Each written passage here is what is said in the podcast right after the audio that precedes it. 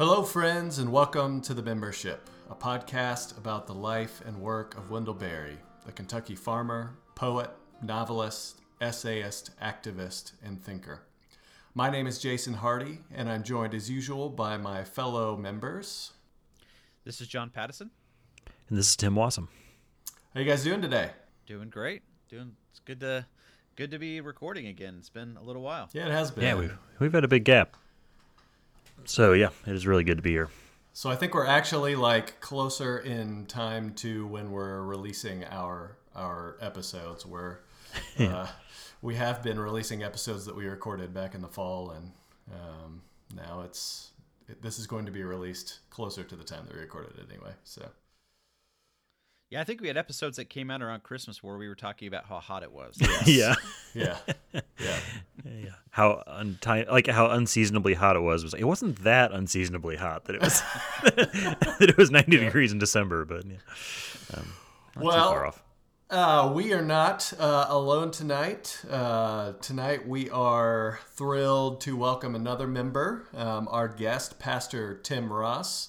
Uh, Tim has served as a pastor in the Christian Church for thirty-eight years.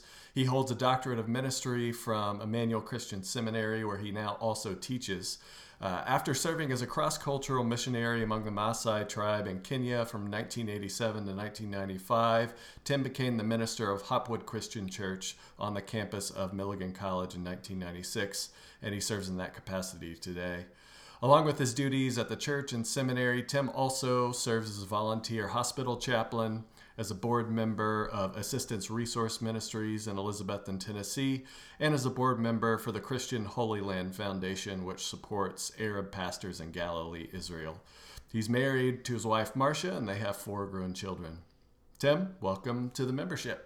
Oh, thank you so much. It's so good to be with you guys. I'm a fan of the pod, and I've been listening right along, so it's a joy to be here with you tonight. Oh, man, we're happy to have you. Yeah, yeah. Good. Well, uh, you know, we're tonight we're going to be discussing uh, Wendell Berry's short story, Watch With Me. But before we get into that, uh, we wanted to let our listeners get to know Tim a little bit. Um, so Tim, the, the first question we always ask all of our guests is, what is your Wendell Berry origin story? When did you first encounter his writing, and what drew you to it? I think the first time I picked up a Wendell Berry uh, book, someone gave me a copy of um, That Distant Land. And so I sort of came to Berry through short stories, and then I started picking up some of his essays. Um, I remember being particularly struck by Why I Don't Have a Computer, or whatever the name of that, that essay yeah, was, yeah. and uh, thinking, who who is this guy? And then I discovered that I had a couple of friends who were neighbors and colleagues of uh, Wendell Berry. Uh, some college friends were, one of his, one of these friends was actually doing a lot of his, um, his writing, his um, correspondence, and uh, these are my friends, uh, David and Tanya, and uh, David's a, a pastor in Kentucky, and uh, Tanya has, has worked a lot with Wendell Berry. So I started picking up some, some more of his books. I came to his poetry a little bit later, but I think I'll, I'll always have a deep love for his novels, and especially his short stories. I think they, they strike me as uh, kind of home base. Yeah, that's great. So uh, how would you say that uh, reading Berry has shaped the way you see your work uh, as a pastor? It's kind of interesting because, you know, Berry, in one sense, doesn't seem to have a lot of love lost for pastors. Uh, and uh, you may have noticed that whenever pastors show up, there's probably trouble that's getting ready to follow. um, but at the same time, uh, he he's deeply steeped in scripture, um, and uh, and I found his work to to resonate uh, incredibly with the work, uh, the slow work of pastoring uh, a body of people for a long period of time. Um, I think you could change a few of the names and uh, and uh, perhaps a, a few of the places, and uh, the uh, the neighborhood that Berry writes about could. could easily be um, my own uh, in the in the congregation. this kind of goes back to your to your origin story, but I, I have to throw in there that part of my Wendell Berry origin story is connected to you. And then I think I had only read, the first one I had ever read was Jayber Crow. And sh- I think right after that, or maybe the semester I read it, I was a student at Milligan, and I remember going to lunch with you, and we were talking about various things, and one thing that came up was, uh, you're like, I've got this little book I want you to take, and I want you to read it, and it was his little Blessed Are the Peacemakers book, and that was probably the second thing that I read, and it was because you had you had handed off that handed that off to me, which I, I mean, I don't remember the, the context of the conversation, but I remember being really struck by that little book and how the the I don't know, just the the punch that that little book packs. And is that does, was that an excerpt from something bigger? Do you know, or was that just its own standalone little? I think it was its own standalone piece, piece uh, probably written around the time uh, just after nine eleven, uh, mm-hmm. when it seemed that there was a bit of urgency about about the message that he was trying to get out. Yeah, uh, Jayber Crow was actually the I think the second uh, book that I was given. And it was given uh, by a pastor in our area who just kept telling me, you've got to read this guy. You got to put down what you're doing right now and, and pick this book up. So um, I think Berry is is, uh, is often best shared. Oh, for sure. Tim, there's a, a, a university near me, George Fox uh, University. And um, a few years ago, I heard a story about a professor from George Fox. Uh, or maybe it was their seminary. I I can't remember if it was university or seminary, but they were giving a talk near me, and supposedly this professor said said that if you want to understand what's happening in American Christianity today, you have to understand Wendell Berry. And I kind of want that to be true. uh, I want there to be a, a you, you know a, a great conversation happening about Wendell Berry and and what Berry. the the values that, that Berry um, uh, expounds on. I'm, but I'm curious, in your experience, do you see many other ministers who are engaging with Berry's work? Yeah, I certainly do, but I think they, they tend to run along a certain vein. Um, I don't find a lot of folks who uh, are converted from Fox News to Berryism. um, but but I do find a, a lot of pastors who who are already reading authors like uh, Frederick Buechner, say, who find real natural connections with uh, with the writings of of Berry.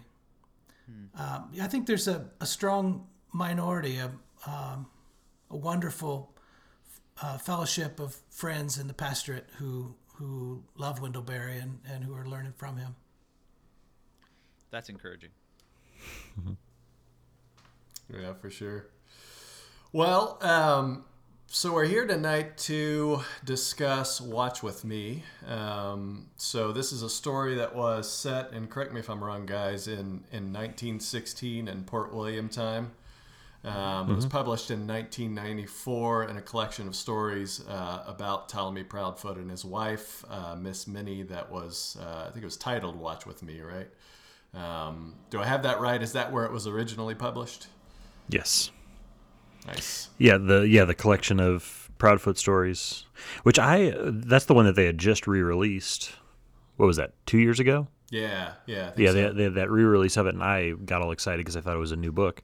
Um, definitely wasn't, because I and even just I didn't even realize at that point, once I figured out it wasn't a collection of new stories, I didn't realize that that collection had existed on its own at another point until like two days ago, as I was getting ready for this, and had searched for it and saw, and saw the original cover. So it's That's just neat. To, it's neat to think about this as being uh, part of part of a whole that it was intended to be, and not like sort of scooped together later. You know, um, let's just take all the Ptolemy Proudfoot stories and put them together. It's like no, it's it's it's it's nice to know that they were they were meant to be together. Yeah, definitely. Um, well, John, would you mind giving us a synopsis of the story? Sure, yeah. So Watch With Me, as you said, takes place in early August nineteen sixteen. And uh, as you guys were just talking about, sort of the there are two main characters in the story. One of them is, is Ptolemy Proudfoot, or Tall, as he is affectionately known among Port William's residents and readers. Uh, and Tall is a conscientious farmer. Uh, we first met Tal in the short story A Consent, which we discussed in episode five. And that story told um, uh, the tale of his of Tal's early courtship of Miss Minnie, the school teacher in Port William. Uh, and now eight years later, Miss Minnie is his wife. And this story takes place over the course of, you know, maybe a little bit more than twenty-four hours, twenty-four to thirty hours or so. And Tal's day begins sort of sideways. He has to, first he has to go fetch three milking cows that had strayed. Then one of the cows steps with a manured foot right into the milking jug, ruining it. Then he tries and fails to shoot a cow snake that had been trying to steal eggs out of a hen's nest. And then Tal sets the shotgun aside, hoping for another shot at the snake, uh, who had disappeared through the through the hole that Tal, that Tal had shot in the wall. Um, finally, Tal starts hoeing some cabbages, and he thinks that his day is straightening out. But in fact, it's an unforgettable day that's just getting started, because over the ridge comes Tal's neighbor, um, Thacker Hample. And uh, Thacker's nickname is Nightlife. And he got that nickname, Nightlife, because his vision was so bad that Berry says he could not tell daylight from dark and therefore was liable to conduct his nightlife in the daytime. uh, nightlife is a young man. We don't know how young. I was thinking maybe in his twenties, because we know that he was young enough for Miss Minnie to have once have had him as a student. Hmm. Um, and we learn early on that Nightlife suffers in other ways besides just bad vision. Uh, he's poor. He comes from a long line of, of poor Hamples. Uh, he doesn't have much of a sense of humor. He is prone to get crazy when he's drunk. He's like like many of the Hamples, he's mechanically gifted, but he's described described as having an ineptitude that was all his own. And then, very critically, Nightlife is also described as being prone to spells, when he would be sad and angry and confused and maybe dangerous, and nobody could help him. And uh, he was periodically sent to an asylum. The evening before our story began, Nightlife had tried to make himself the preacher at the annual revival at the Goforth Church, uh, but the actual preachers had rejected him, and he'd made a scene, and then Tal had been asked to sort of usher him from the stage. And Tal had a feeling that that episode wasn't over, and he was right. So Nightlife comes over the ridge in something of a daze, and he picks up Tal's shotgun, where Tal had, had leaned it against the shop, and and Nightlife says to himself, "Why, a damn fellow just as well shoot himself, I reckon." And then he wanders away. And Tal and his friend Sam, who's there too, too, try to stop Nightlife, but they're careful not to get too close or to be too insistent now that Nightlife, who's clearly not in his right mind, has the shotgun. Tim, we'll talk uh, in a little bit about a, an essay that you wrote about this, and you describe this story uh, in your essay as a slow-motion chase, which I love, um, because from here on out, Tal and Sam follow Nightlife, though Nightlife doesn't seem to know it. They try to keep him in sight as he heads into the woods, but they're very careful not to startle him or force his hand so that he doesn't hurt himself or hurt them. Uh, they're joined along the way by several other young men who look to Tal for leadership, and Nightlife is in a daze. Uh, Berry describes him as being not himself, but instead the vehicle of something he suffered. He moved like a man in the concentration of urgent bodily pain, though the men knew his pain was not of the body. At one point, Nightlife actually walks right into the home of a couple just eating, eating lunch, uh, startling them between forkfuls of fried fish. And Nightlife says, and again in kind of a daze, "Let us earnestly compose our hearts for prayer." And he prays a long prayer, and the couple who know Nightlife urge him to stay and eat with them, but he looks at them as if they're strangers, and his face is described as being in a blur of incomprehension, and then he walks out the door. So the men continue to follow Nightlife along the river, through the woods, through pastures, um, along streams, uh, all throughout the day and into the night. Um, and... Uh, eventually they, they lose when when it gets dark. They're able to follow him for a little while in the moonlight, but then the moon is covered with the by a cloud, and so they can't even go much further. And so they come out of the woods. They feel like they've lost him, and so they start a fire. They light a fire, and eventually they fall asleep. And then they're surprised the next morning when Nightlife is standing over them, and he says, "Couldn't you stay awake?" And he walks away again, and they follow him, and they've realized now that they're coming back, almost like in a circle, back toward Proud, uh, Tall Proudfoot's home. And they go into the the shop. I feel like, oh man, I, I'm just going to pause here. I feel like this is a long synopsis. It's all right. Just go for it. Like, I'm trying to give them details, but man, this is taking way longer than I it's thought. It's a long story, and it's not as long as you think. So yeah. It probably feels long, like a long time because okay. You've just been talking. But no, yeah, you're, yeah you're okay. Good. Yeah, no, you're good. All right. So, uh, all right. So I'll pick up from there.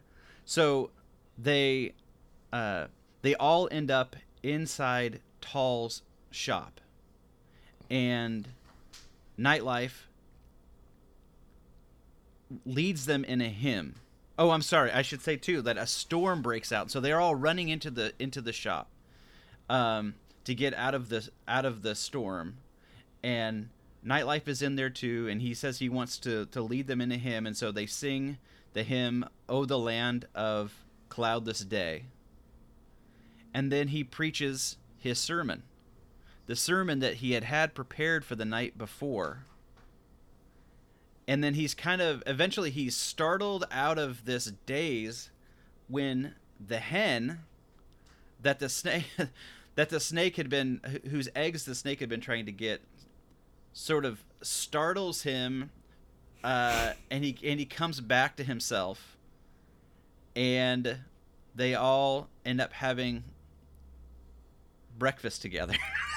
I am absolutely not doing it justice. It's an incredible short story, uh, but it, it but it's it is remarkable. Like you have, it's there's a lot of tension. It's it's sometimes very slow, sometimes very funny, sometimes mm-hmm. very sad.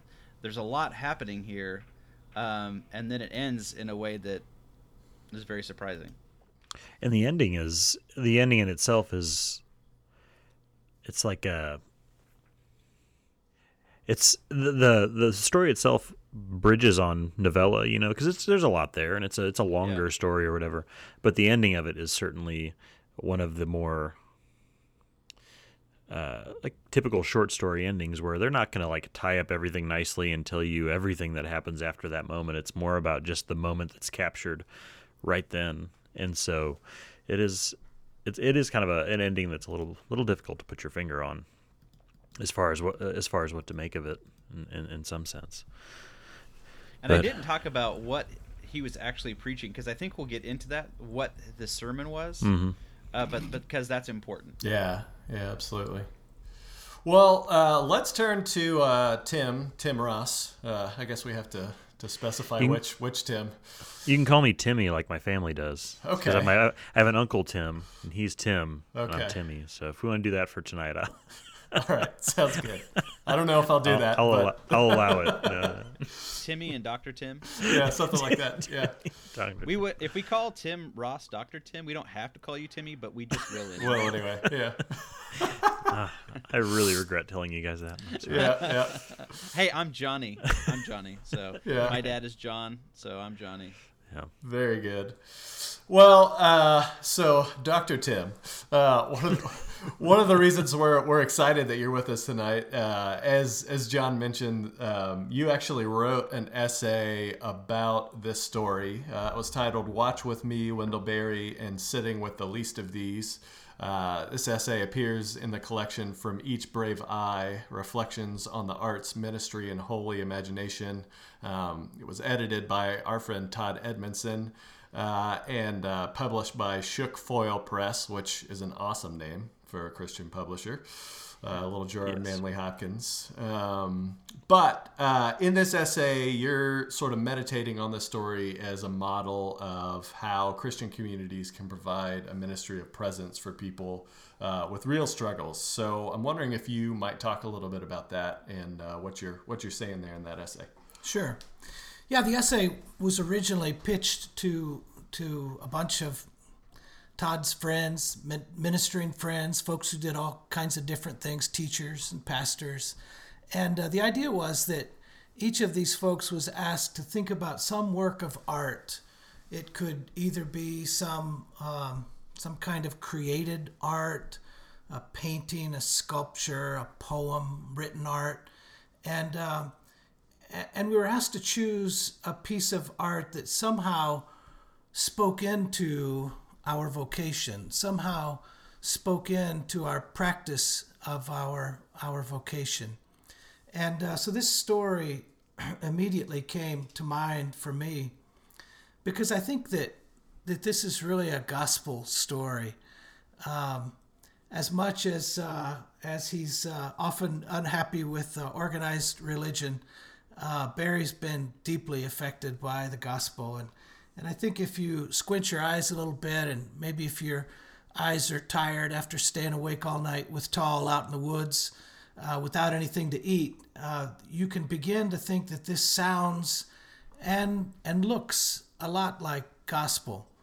First, there's uh, there's the title, uh, Watch With Me, which comes from the words of, of Jesus in in the Garden of Gethsemane on that last night of his life, the night that he was betrayed, when he his own soul was coming apart in prayer. Uh, he was bleeding drops of blood. Um, he knew that his time was near. And uh, he asked for the disciples the only gift that perhaps they were capable of giving him, which was simply to, to be present with him and all the goodness of it and all the terribleness of that hour. And so he said, stay here and, and, and watch with me. They, of course, were uh, were pretty much unable to do that. They they slept until the, the moment of crisis came, and then they, they all they all ran off. But um, but this this concept of staying with people in a crisis and uh, and working together uh, very much resembles the kind of congregation that uh, that I've served over the last twenty-two, twenty-three years. Um, I think this is a very layered story that Berry has written. It is a story about people who don't fit, people who are odd, people who are handicapped uh, by the vagaries of life. And it's about the way that they fit in or they, they don't fit in into a community. And I think that overall, Berry is, is really saying that every single person is important to the membership of a community. There's no one we can leave out. There's the ones who, who seem to be uh, the weakest, the hardest to get along with, are perhaps even the ones that we, we need the most. And uh, we see that not only through the character of, of Nightlife and his relationship with Tal, but we see it uh, through the the group of men who are following Nightlife uh, through the woods in that long night. Some of them, um, some of them are jokers. Uh, some of them are just hard workers. One of them is a guy that's pretty hard to get along with himself. Um, They were, were joined by another guy who was known as a as a gossip in the community and an incredibly lazy person. And um, he was kind of harshly sent off um, by by some of the guys. And uh, Tal grieved even his loss. Um, he didn't want to see anybody lost, and he, he missed him when he was gone. And so uh, this story... Yeah. To, Go ahead, Tim. Tim. I was just going to throw in, throw in, Timmy, thank you.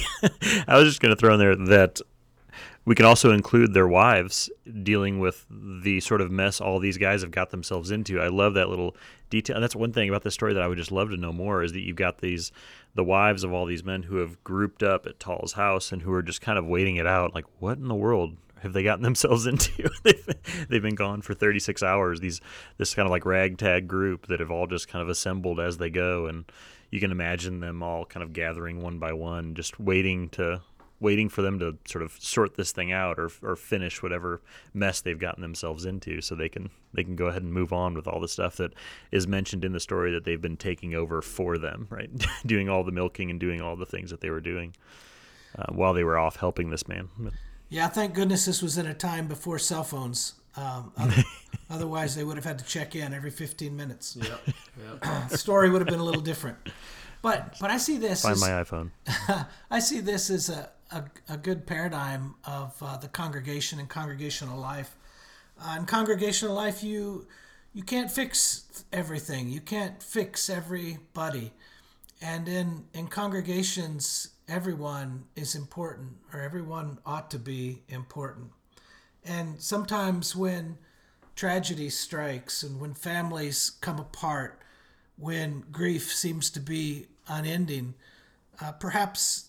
the only gift, and maybe the best gift that we can give to people is to, is to, as Tal would say, to, to stay involved, to be involved in their story, in all of its craziness, uh, in all of its difficulty, and uh, and to be present, and to see things through to the end. Uh, there was a real sense that Tal didn't want to lose anybody. And uh, and he worked hard with every um, with every effort that he could make to to uh, not only save this situation with nightlife, but uh, but to get these guys through as well. So I, I think it's a beautiful story and a and a great example of what congregational life is like at its best. Tim, can I ask a, a follow up question as well? Um, since you were talking about the the the Uh, the New Testament imagery, um, there's a when when Jesus comes back from prayer, he sees his apostles that they've fallen asleep, and he says, uh, "Couldn't you know? Could you not even stay awake?" And of course, that's what that is essentially what nightlife says to the men when he comes upon them uh, at the campfire. But then when he does get back to the shop, he's and he preaches that sermon.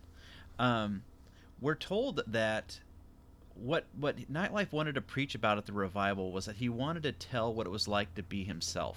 Mm-hmm. Um, and then the the text for his sermon in the shop is Matthew eighteen twelve, and it's um, and it's the, the parable of uh, the shepherd who uh, whose whose sheep go uh, who has a sheep that goes astray, and so he leaves the ninety-nine to go find the the one.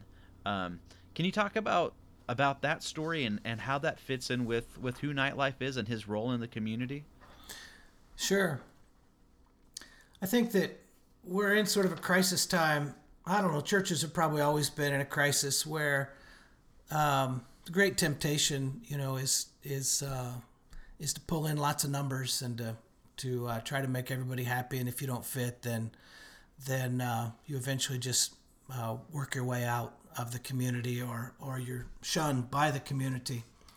But I love that section where where nightlife is uh, he's trying to to tell people what it feels like to be the lost sheep.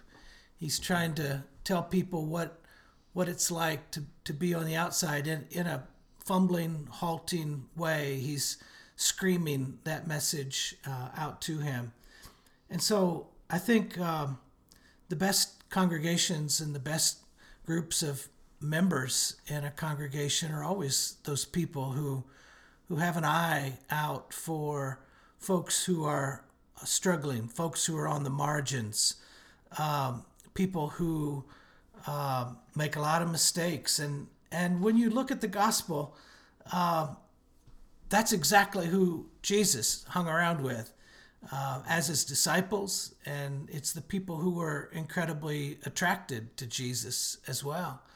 Uh, I find it fascinating that uh, the prostitutes and the tax collectors and people who were were hated uh, by the Pharisees and the leaders of the people.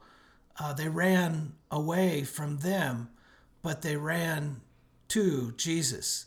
Um, he he attracted those folks, and, and I have to think that that it was because his eye was on them. He was he was looking out for them. He was reaching out to them. He was speaking their language, and uh, and he was touching them and being present with them in in all of their difficulties. So probably the best, if we can emulate that in, in small ways in our own congregations, um, we'll we'll come a lot closer than uh, than simply coming up with the latest big idea on how to draw people to a big service on Sunday. Yeah. Hey, can I jump in? And I want to read something from the story to go along with what you were saying, Tim. This this uh this part this is this is part of the sermon. Because this is yeah one of those, you were talking about how Wendell Berry's stories, you change the names, you change the places, and it applies to where you are. This is one of those little sections where his kind of thesis of this sermon that he's giving could apply to just about anybody, especially to those who are who are disadvantaged. Um, but he says, I'm going to read read this section. Though Christ, in speaking this parable, asked his hearers to think of the shepherd, nightlife understood it entirely from the viewpoint of the lost sheep, who could imagine fully the condition of being lost and even the hope of rescue, but could not imagine rescue itself. "Oh, it's a dark place, my brethren," Nightlife said. "It's a dark place where the lost sheep tries to find his way and can't. The slopes is steep and the footing hard. The ground is rough and stumbly and dark and overgrown with bushes and briars, a hilly and a hollery place. And the shepherd comes a-looking and a-calling to his lost sheep, and the sheep knows the shepherd's voice, and he wants to go to it, but he can't find the path. And he can't make it." I love that that last line hit me hits me heavily every time I read it, but he knows the voice. He knows what it is, and he wants to go to it, uh, but he can't find that path, and he, and he he can't make it himself. And that's just, it makes me think of of Nightlife himself and of his his need. He needs those other guys to to be there for him, and he needs his community to to to do their best to hear him and to not to not write him off. Yeah, a couple people that I I just like to tell you a little bit about who absolutely fit into that. I, this morning I was at a state prison visiting with a guy who hopefully is going to get out this this year, and uh, our congregation's going to walk with him for at least a year, uh, mentoring him and just hanging out with him and and uh, coming to know him. Um, but he uh, he's just so frustrated Uh, by the system. He feels like he's trying to do everything he can to uh, to to get where he wants to be, and, and he feels like it, it's just not working for him. And uh, he reminds me of another friend I have, a guy who uh, has really poor health, and a guy who uh, pops in at the church every once in a while looking for help. And he's a guy named Robert. And uh, Robert told me, he said, he said, "You know, Pastor," he said, "it's hard being poor. It's really hard. It's hard work being poor."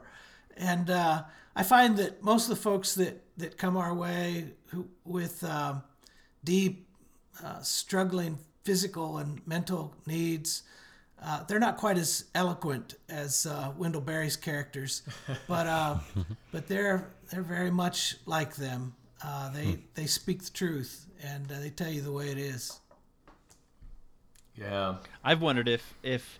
If all of, you know, as this story takes place, we're not told this, but I I wonder if, as the story takes place, the revival is still going bon- on back at the church.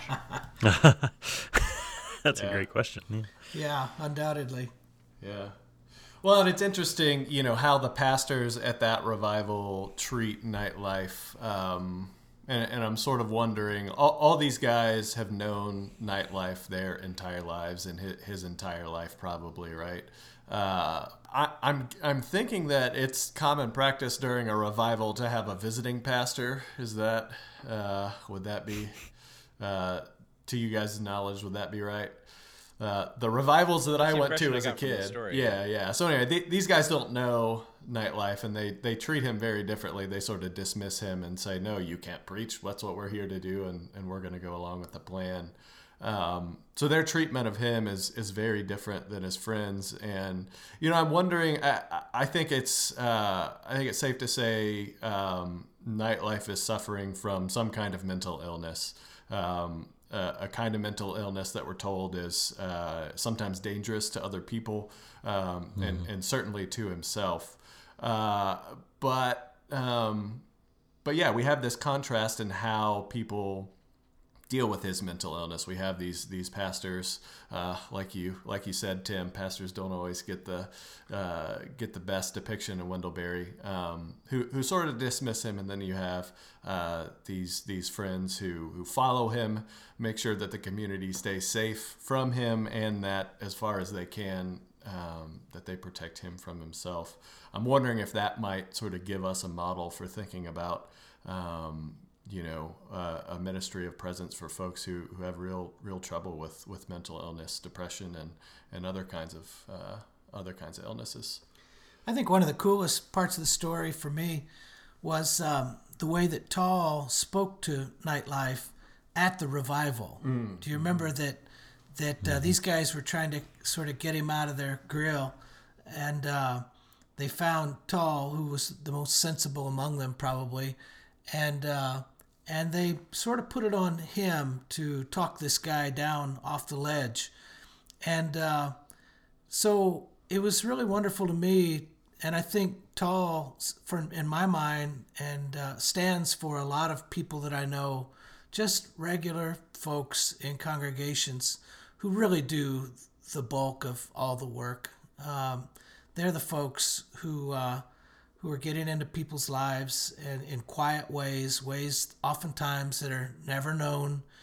And uh, and they're they're speaking words of, of love and goodness and redemption to people, and, and just letting people know how much they care about them. So everything that Tall did after that, uh, his two days of walking and wandering and following nightlife uh, in, in times of great danger, to me, were really just... Um, the next the next step, the next chapter in that uh, that posture of love and, and gentleness and grace and goodness. Yeah. I love that you said that, because it's it's a reminder that the care that happens in the, the kind of congregation you're describing, the care is not left to the professionals. Hmm. It's not only the pastor's job to care for the people, the broken people in the congregation or the broken people in the neighborhood, and and there are broken people everywhere, obviously, and we're all broken, but it's a it's everyone's job. Yeah, one of the first uh, incidents that I thought about as I read this story uh, from the life of my congregation, we had a a, a woman, wonderful sister, uh, I'll call her Merrill, who um, who was with us for a good long time, who struggled with mental illness. Uh, she was diagnosed as schizophrenic and uh, paranoid, and uh, she was an incredible artist. And uh, oftentimes the pictures that she would draw would be of Jesus uh, as the Good Shepherd, actually. And uh, and they were, they were from her view, uh, from her vantage point. She'd use a lot of found objects in these pictures, and they were, they were just lovely. But um, she told me a story about coming to this church, and she got there before I did. And uh, she said that uh, on her very first Sunday there, uh, she was so struck by the music that reminded her of the music of her home church, and and uh, it was an emotional moment for her. And uh, and she just felt like she wanted to be with these people. But she said she knew that she had to tell someone about the truth that lived within her, that there were hard aspects of her nature and aspects she couldn't control.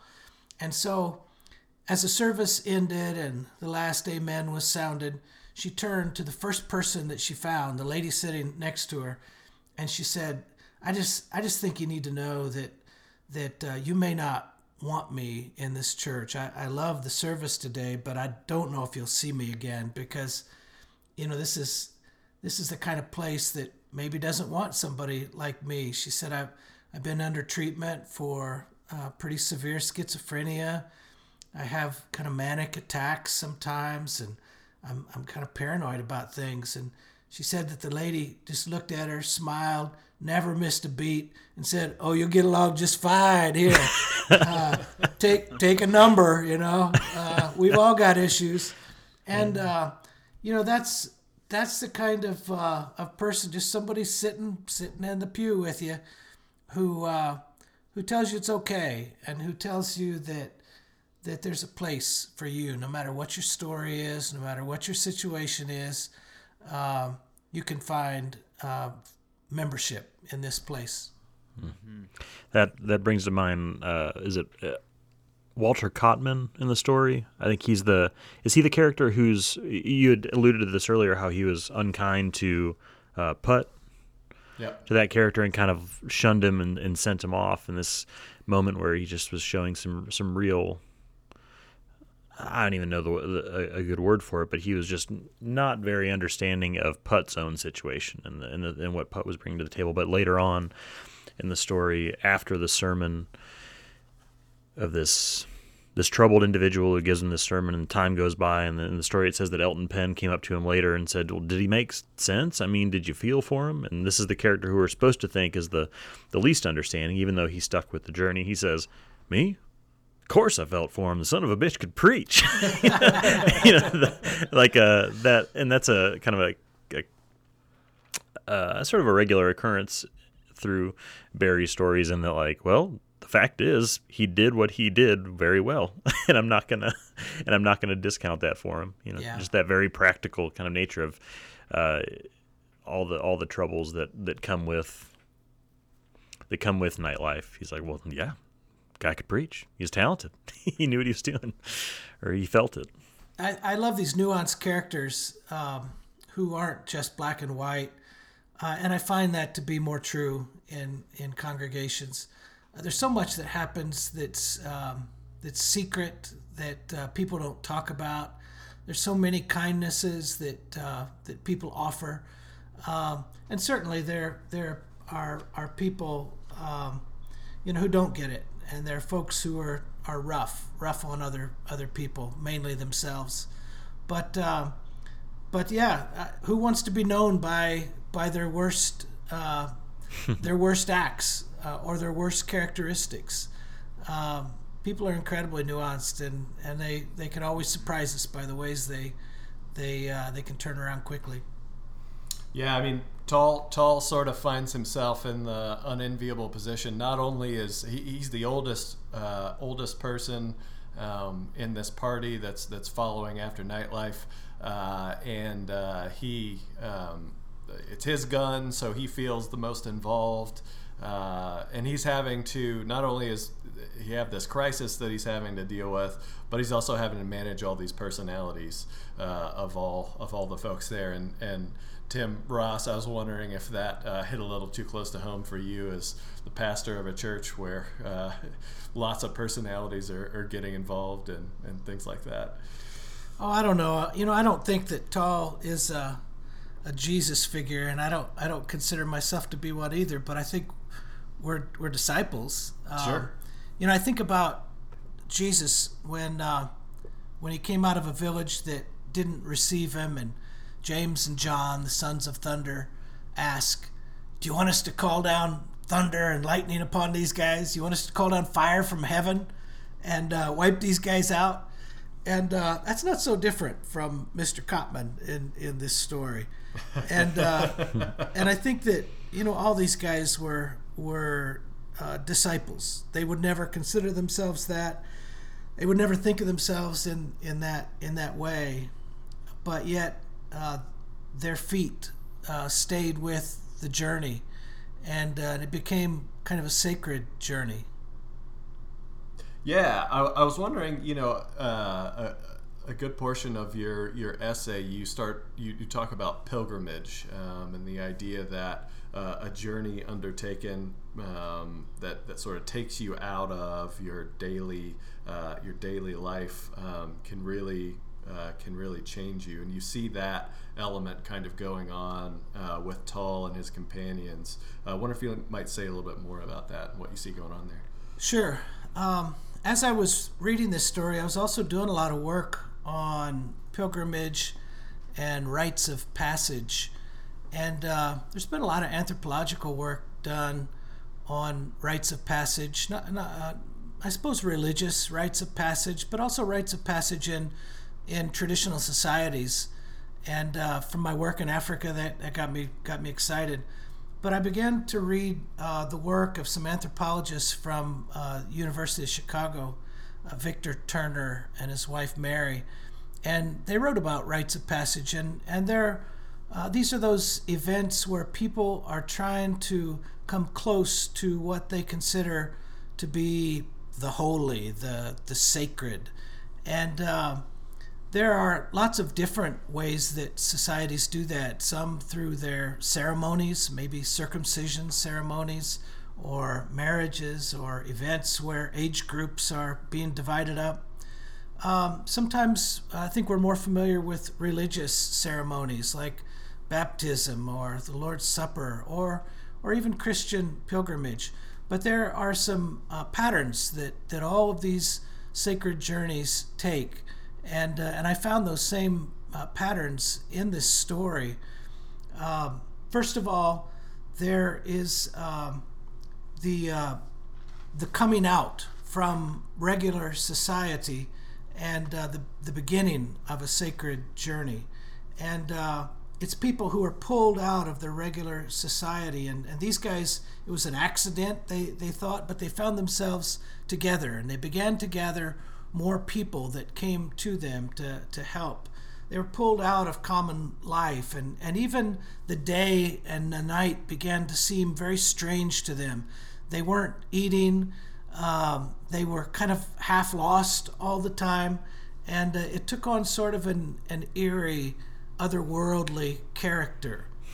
Um, the The anthropologists say that uh, in a in a pilgrimage, people enter into what they call a, a liminal uh, experience. Uh, liminal is is the word for Latin word for uh, threshold, and so this is a time when you're at the threshold. You're you're no longer what you were, but you're not quite what you're becoming yet, and the experience itself begins to remake you. And so these uh, these folks were also, I think, on kind of a, a journey in which they said over and over again, we didn't know what was ahead, we didn't know what was behind, we just found ourselves living in the moment, following nightlife. Uh, in a pilgrimage, c- communal aspects of the people that you're going through these experiences with are incredibly powerful. There develops uh, what some have called a communitas, or a koinonia of the road.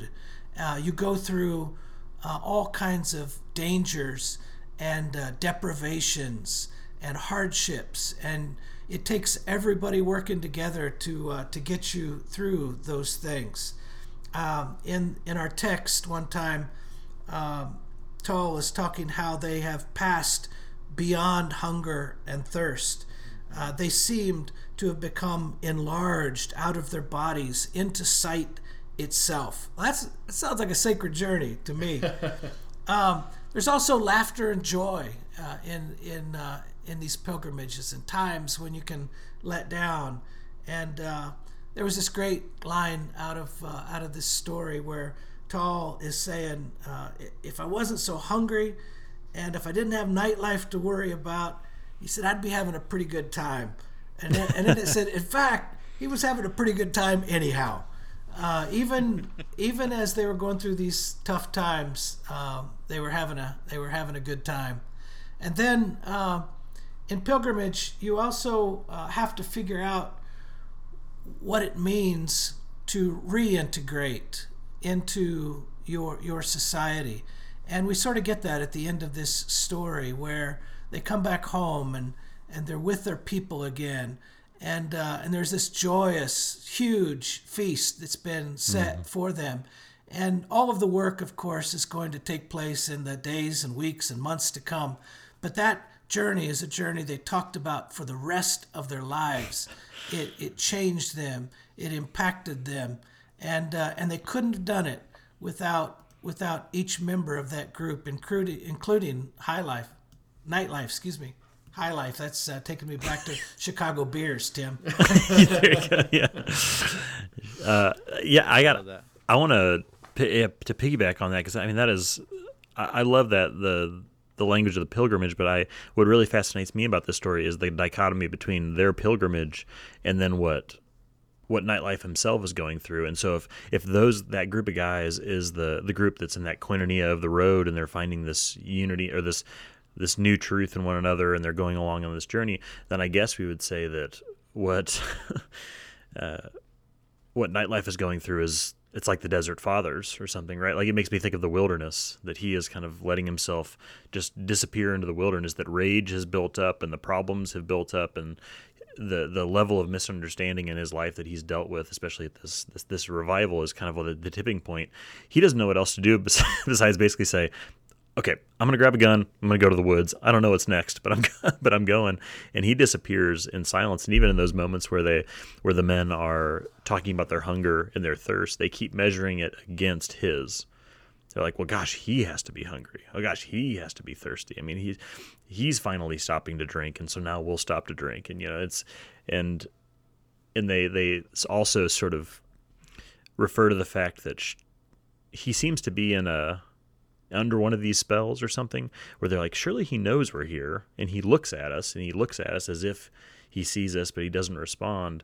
Um, yet he, he he continues to choose to be alone, um, un- except for the part where he stops by at to to see Uncle Othie before Uncle Othie jo- uh, joins him. But yeah, just that dichotomy there, like really really struck me, and I, I kept couldn't help but also think about the the idea of wilderness and the idea of you can learn from nightlife himself, and that he's in the most frustrated he's been in his life. And, and the person I'm thinking of as I'm saying this is a, a student I have who's a, a special ed student who deals with the who and tells me about the frustrations of how the rest of the world reacts, about like saying coming to me and saying, I was in gym and we were playing basketball and they wouldn't pass me the ball, and it's frustrating. I wanted them to pass me the ball. I wanted to shoot that ball. I wanted to play, you know, and and that's the most frustrated they've been in the entire day. And that that's kind of where where he's at, where he's like, I wanted to preach.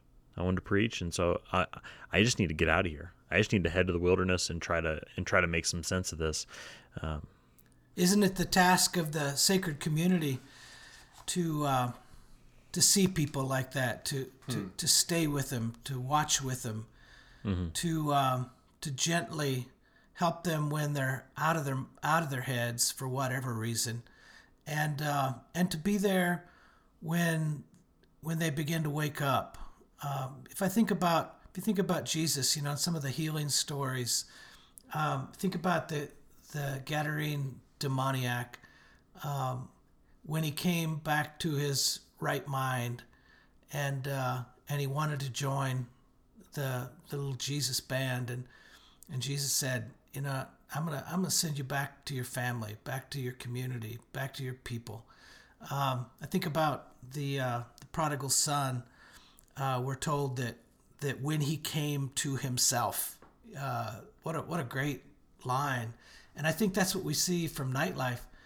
When when he came to himself at the end of the story in that shop, um, he was relieved of the gun, and uh, he immediately was invited into the midst of the community, and he realized that he'd been there all the time, perhaps, with these men, and uh, off they went to the feast. Hmm. That's good. Tim, something that you talk about in your essay that I think is really fascinating is there is a very real sense in which nightlife himself is the leader. The the lost sheep is the leader of this of this group. Um, it, it's easy to see Tal as the leader because everyone's deferring to him. They're all orbiting around Tal, but Tal is almost literally orbiting around nightlife. Can you talk a little bit about that, about nightlife as the, the leader? That's a great point. Thank you. You've just written my sermon for me for, for this week. Uh, I'm, just reread your essay. It's all right there. Yeah, think about that. Uh, think about not only think about the ways that we uh, devalue people who struggle and people who who hurt, and uh, and, and yet we're told over and over again in scriptures that these guys are actually the, the measure. They're the they're the bar. Um, how we treat them um, is uh, is a great example of how we're going to be treated. And uh, the book of Hebrews talks about remember prisoners as if you were in prison with them. Mm-hmm. Um, so, so I think that if anything, you know, that the American church uh, ought to really be paying attention uh, to that. I actually started this essay. As I wrote this essay, it was um, right about the time when the guy uh, shot up that movie theater in Aurora, uh, Colorado. And uh, and I began to think, uh, you know, so what what can we do? What, how can we stop this? You know, this long line of shootings that's continued to this day. And uh, I know there are lots of stuff that, that needs to be done. A lot of governmental uh, work that, that needs to be done. But I can't help but think that that the most important work that needs to be done is uh, people in communities um, need to need to be engaged in the lives of people who are are distant, and people who are on the outside, and people who are bullied, and people who are who are not quite right. Um, and I and I just wonder um, how much good we, we could really do in our communities uh, simply by paying attention to the least of these, rather than ra- rather than the beautiful families with the most money, you know, which is kind of the folks that we usually gravitate towards. Yeah, uh, Tim, I'm going to quote you to yourself. Uh, in your essay, you say, uh, in Berry's world, these members, these members who have real, real struggles and um, and maybe even mental problems, like like uh, mental, problems with mental illness, like nightlife. Uh, these members are not problems or troublemakers to be chased away.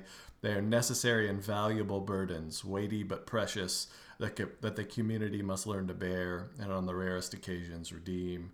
Um, I mean, that really st- stuck out to me, especially with what you were saying about pilgrimage. Um, these, uh, it, it is a certainly a perilous situation that they're uh, that nightlife is dealing with, and that they're dealing with, and, and trying to make sure he doesn't hurt himself or or anyone else. But they do come out on the other side of it with this uh, experience of having this uh, this pilgrimage. Um, so yeah, I mean that that really struck me as. Uh, we we gain something by offering this ministry of presence uh, to our our uh, our members who are um, who are having these these hard times too. Yeah, I, I also think that uh, what struck me in that paragraph um, was that the realization that we often seemingly don't do any good, or it seems like our best efforts are not enough. Mm, mm, mm. And I think that we need to recognize that uh, we don't do this because we think we can stop the next shooter. We we don't do this because we think we can um, make peace between people who, who can't get along. But um, but we do it because that's that's what what Christ has done for us. We do it because that's that's who we are. We do it because we believe in it, and whether the results really are are secondary. Uh, Tall wished that that he could he could save uh, Putt, for instance. Um, he failed in that. He felt badly ab- about it. He wished that he wouldn't have gone away. He wished they would have stayed with him on this journey. Um, and we often fail as well, but it it needs to be part of our posture and our character to uh, to constantly have our eyes open, uh, because in the in the end we're all the lost sheep. Uh, we're all uh, people who uh, who who struggle in, in lots of different ways, and uh, and we've been found in lots of ways that have that have helped us, that have redeemed us, and uh, and it's given us uh, a good work to do. Yeah. I'll just read uh, a section that I think is sort of the um, maybe the center of gravity of the of the story. It's um, at night uh, after I think it's after Putt has left, or right before Putt is about to leave, and Tall is sort of just starting to catch up with his hunger and and, and his fatigue. And so along with heat and hunger and the beginning of weariness, Tull's mind began to be afflicted by a sense of the futility, even the foolishness of what he and the others were doing. For a while, his thoughts lurched here and there as if unable to accept that there was not something better to do, or a better way to do what they were doing, some reasonability or sense that could be invited in. But he gave that up as he gave up with the same motion of his mind the hope of food or rest or comfort. It was not going to make sense, not yet, and maybe not for a, lo- for a long time, if ever. And for a while, maybe a longish while, there would not be food or rest or comfort either. When they got to the end of the story, he reckoned they would at least eat. He said to himself, I reckon it would be better not to have got involved. But he knew, even so, that helpless or not, hopeless or not, he would go along with nightlife until whatever happened that would allow him to cease to go along had happened. And he knew that Walter and Sam and the Hardys would keep going as long as he did, just as he knew that Putt would not. He thought, I reckon I am involved. Um, I just think that's a, a a beautiful passage that just sort of describes the situation that, that Tull finds himself in there. Mm-hmm. Um, yeah, and that's kind of a one sentence Uh, description of, of Berry's philosophy of communal life, I think. S- hmm. Stay involved. Yeah. Hmm. That's what what happens in this story with these men, uh, probably more often happens in his other stories with the women of the town when when death or something comes along, tragedy comes along, and the women kind of swoop in and take over this the, the household. He likes to tell those stories, and I don't have specific examples not coming to mind at, at the moment, but just the times of, especially in the, the war times where you have somebody who's died and they have people, you know, these women kind of swoop in. It's not they swoop in and say, well, here's what you're going to do, and here's how we're going to make everything better, and here's how to explain everything away. No, they just show up, and they're there with them, and they're present with them, and they make them meals, and they're in the house with them, and they stay as long as they need to, and, and it's not something that's questioned by their families. It's just we... Yeah, we have to be here. Yeah, these uh, commonplace postures and activities remind me very much of a, a story by Wallace Stegner. Uh, he's got this great story, or this great book, Wolf Willow, and in the middle of it, he tells a story about these uh, cowboys who are out rounding up cows, and a big November blizzard hits, and uh, they uh, they go through incredible hardships together. And there's a young hand who's uh, who's kind of just trying to be a cowboy for the first time, and he's uh, he's trying desperately to uh, to fit in with these guys.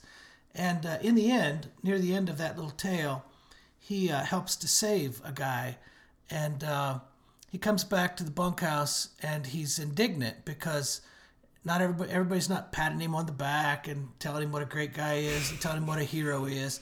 And there's a wonderful line where Stegner says that he realizes that what what what counts for heroics in the outside world is just called chores here in this world. and uh, and I thought about that in, in this text. You know, these guys, they they went on with their lives, and uh, this just became, you know, another day. This is just chores, and and I think that that's what a, a good congregation or a good community does. You know, they uh, they don't see this as, as heroic. They don't see it as saintly. They uh, they just see this as the this is just the common work of a of a community. And you're, in your essay, you quoted something from Stanley Hauerwas that I really that I really loved. That actually put into words what I had tried to say early on in this podcast, but I think is is, is the perfect way to say it. Where he says that this. Uh, The, his stories, that Berry's stories, well, I'll just read the quote. You you said that, or Hauerwas says, Berry's novels do what is next to impossible in our time, and that is make goodness compelling. I usually hate sweetness because it always threatens to become sentimentality, and sentimentality is, I think, the enemy of the good. Berry's work is a sweet story about goodness wrought from the hardness of life.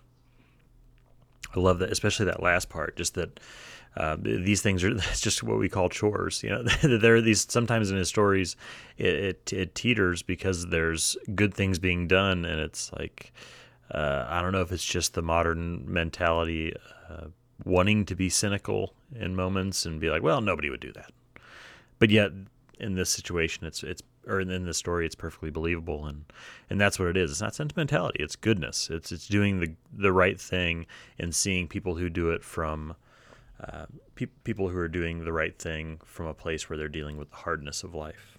There's a great and they're and they're not patting each other on the back. Yeah, there's a great line in uh, Watch With Me where uh, Tall has gone out into the woods first to follow nightlife, and uh, nobody else is with him yet. And uh, just about the time when he begins to wonder if his one of his neighbors is going to show up, he looks around and his neighbor's shown up. You know, it's yeah. like, okay, yeah. And not a word needs to be spoken. Uh, they both are on the same page, and uh, and they they're synced in, in the kind of ethos that they that they have. Yeah. And not to mention the fact that he's carrying a gun, and like a famously dangerous gun. yeah. And he runs off with this gun, and they're like, I'm going to go follow him. And, uh, you know, and then somebody, I forget the, the name of the character, he says, well, you need to be careful because he might use that on you. And he's like, yeah, well, he might use it on you too. And he's like, yeah, I guess he might. And then he just keeps going. You know, just and, like, it, I got, and then they find, they find uh, uh, Burley in the middle of the night. And the first thing Burley says is, yeah, I seen that he had... He had your gun. I mean, he recognized the gun. You know? yeah, yeah. My oh gosh, my favorite thing about Burley in this story is when they say, when they're talking about like where are we, and Tall says, "Oh, we're, uh, do you know where we are?" And Tall says, "Well, within about a three or four mile radius." And Burley's only answer is, "Right here." Right here. Right here. Where we are. That's right. We're right here. That's where we are. It's such a such a Burley answer and such yeah. a such a great one. We're right great. Here. Uh, well, Tim, I'm, I'm glad you brought up that uh, that Hauerwas quote. Um, you know, uh, are you talking I, to Timmy or Doctor Tim? Uh, I'm talking right to now. Timmy right now, but okay. but I guess Doctor Tim brought it up initially. So yes, uh, he did. Yeah.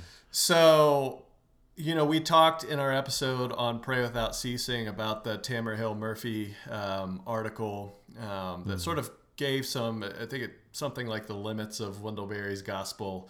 Uh, that sort of critiques him for uh, sort of just having this agrarian communitarian utopia in Port William and not really dealing with the real problems that uh, that people in rural areas face. And you know, she she talks a lot about Hillbilly Elegy, the book, book Hillbilly Elegy, and um, you know that uh, Berry's not really being realistic uh, in in his depictions, but.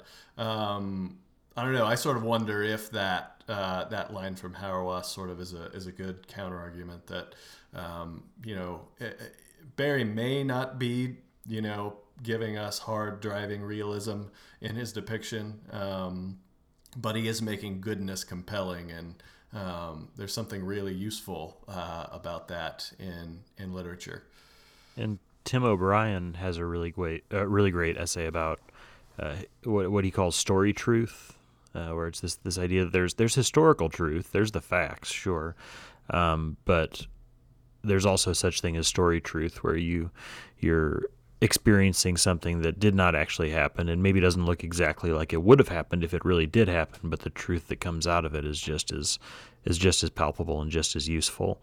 Um, yeah, and he and, and it, he was referring to his uh, to the Vietnam stories he tells, which are of course not exactly what happened while he was there, um, but they're probably more impactful than, and, and more, maybe they're even more truthful than the any autobiography he would write about those experiences. I, um, let me add here that I think that story truth um, is exactly what I experienced the first time I, I read this story.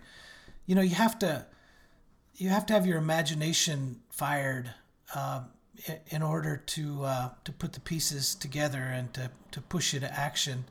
Um, it's the it's the work of the imagination that makes a new way of living possible. And I, I think that a, a story like this, like the first time I read it, I thought immediately of, you know, four or five instances and scenarios and people in my own congregation where who, who were living out the very principles that, that Berry's writing about so creatively. I don't think it's really a matter of, of whether it's an agrarian society or, or an urban society. I, I think these uh, these principles are pretty much timeless and and, and everywhere. Yeah.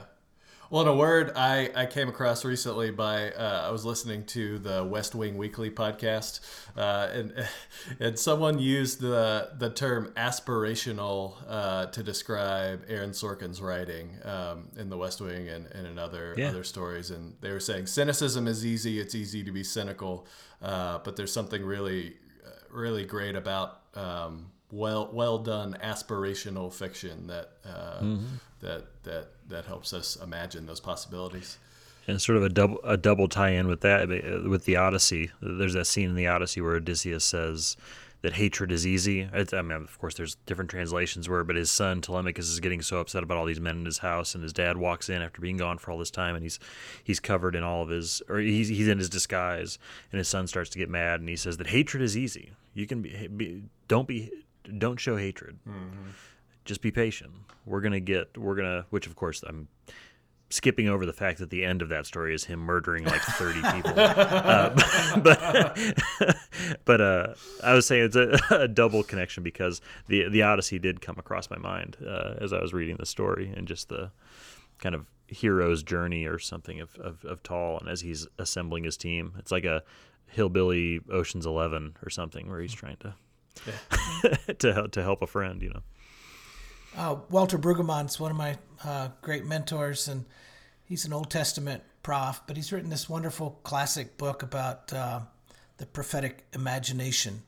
And uh, he, he talks about how uh, our change change happens first in, in, in the imagination of, of people.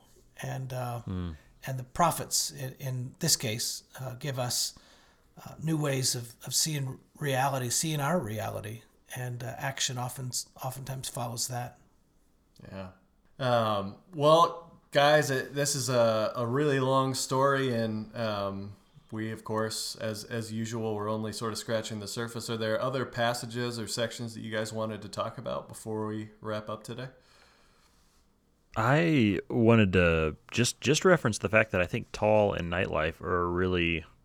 really fascinating duo when you put them together in a story, just on the, like the writing side of it, that I think put, that pairing those two together is, is absolutely perfect. That Tal seems exactly like the kind of person who would, who would, who would fall into this with exactly the kind of person like, like Nightlife. And he does such a good job of describing these two characters in the story. Um, I know he, he discovers, or he describes, he describes Tal as being somebody who's, and I don't have the quote right in front of me. Um, I can find it in a second, but it's where, where his hair is always tousled. No matter how much Miss Minnie tries to keep him, uh, keep him in order, his shirt always comes untucked, and he's always, it's almost like he's too large for life, that he just kind of bursts out of his clothing, and he, you put a hat on him and his hair shoots out the sides, you know, and then, and then about, uh, about Nightlife, he describes him as, I, I, I love, love the line where he says that his, he said he was a Hample, plain enough, but it was as though when he was a baby, his mechanically minded siblings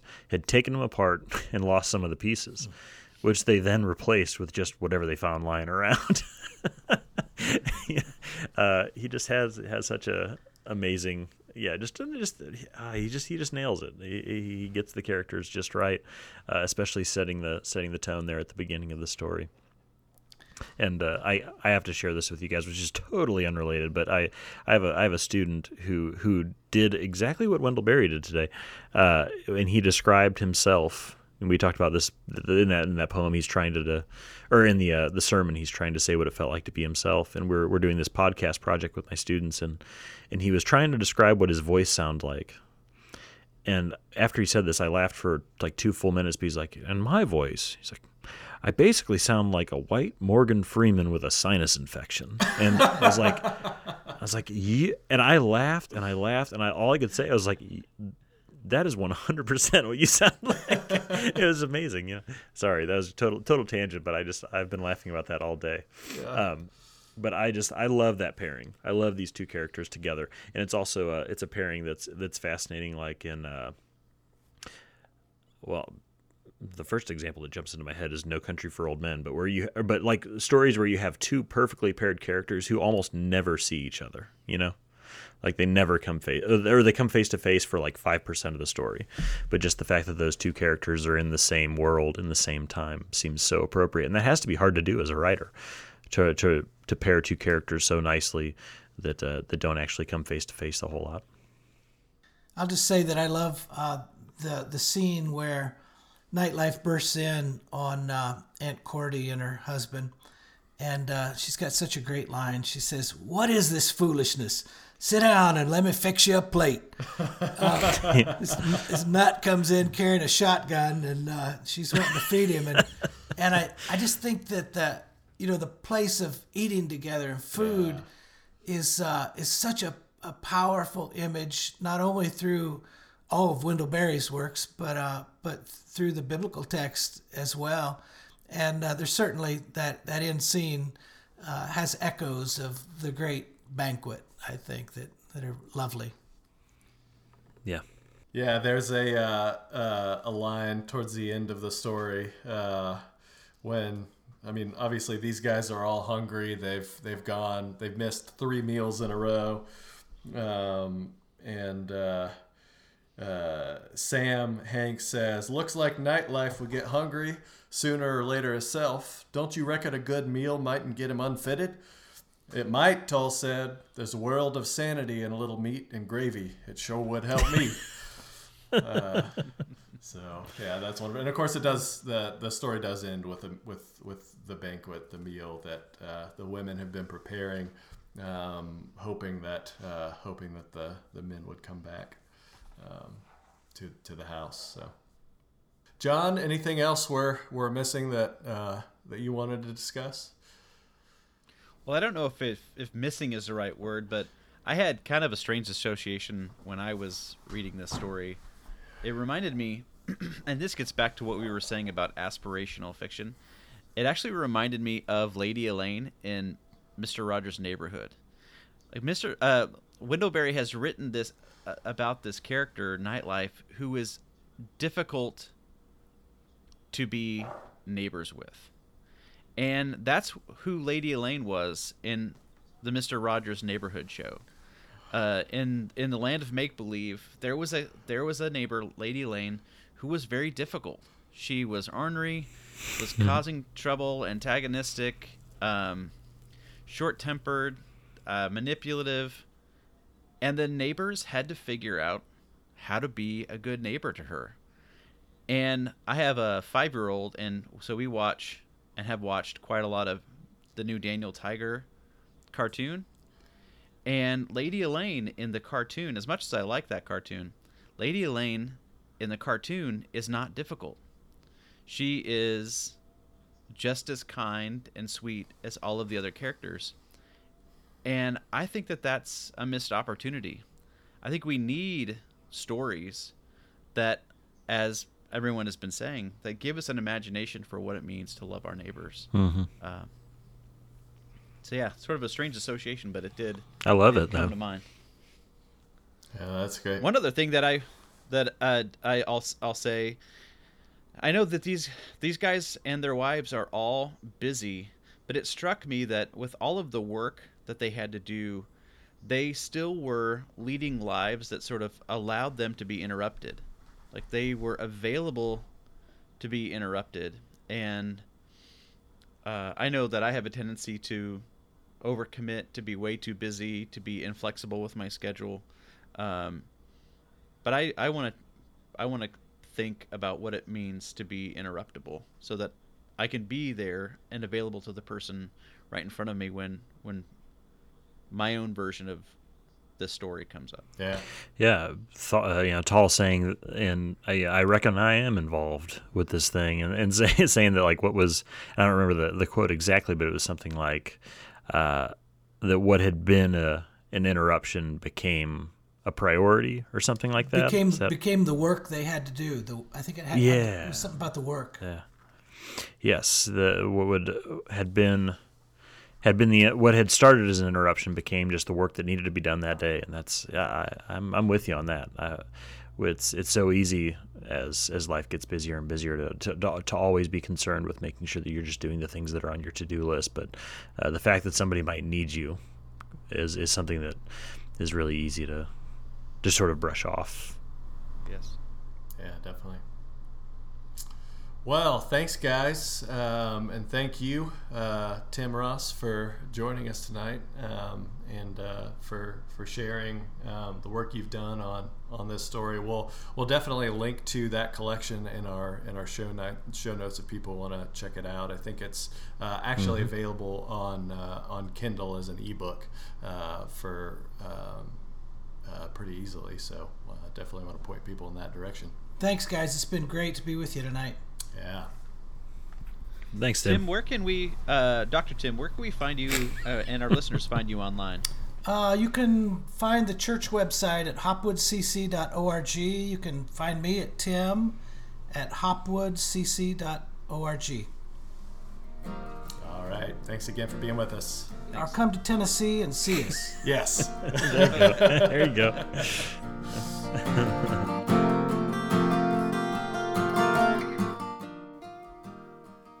Thank you for listening to this episode of The Membership. We'd like to thank our guest, Doctor Tim Ross, pastor of Hopwood Memorial Christian Church on the campus of Milligan College in Tennessee. Today we discussed Watch With Me by Wendell Berry, which can be found in the collection That Distant Land, copyright two thousand five, Counterpoint Press. It can be found in two other places as well. Watch With Me, which is a collection of seven stories about Ptolemy Proudfoot, and the Library of America collection, Wendell Berry, Port William, Novels and Stories, The Civil War to World War Two. The essay that Doctor Ross wrote is found in the collection From Each Brave Eye, which is copyright two thousand thirteen, Shook Foil Books. Links to all these books, as well as other show notes, can be found on our website at membership pod dot com. We're also on Twitter, Facebook, and Instagram, all at membership pod. The Membership is a proud member of the Rabbit Room Podcast Network. To discover more great podcasts and to learn about sponsorship opportunities, go to rabbit room dot org slash podcasts. Finally, we'd like to ask a favor. If you're enjoying this podcast, would you head on over to iTunes and leave a review or rating for us? We already have fifty-five five-star ratings, which is really encouraging for a podcast that's still just in season one. We really appreciate it. And thank you for listening.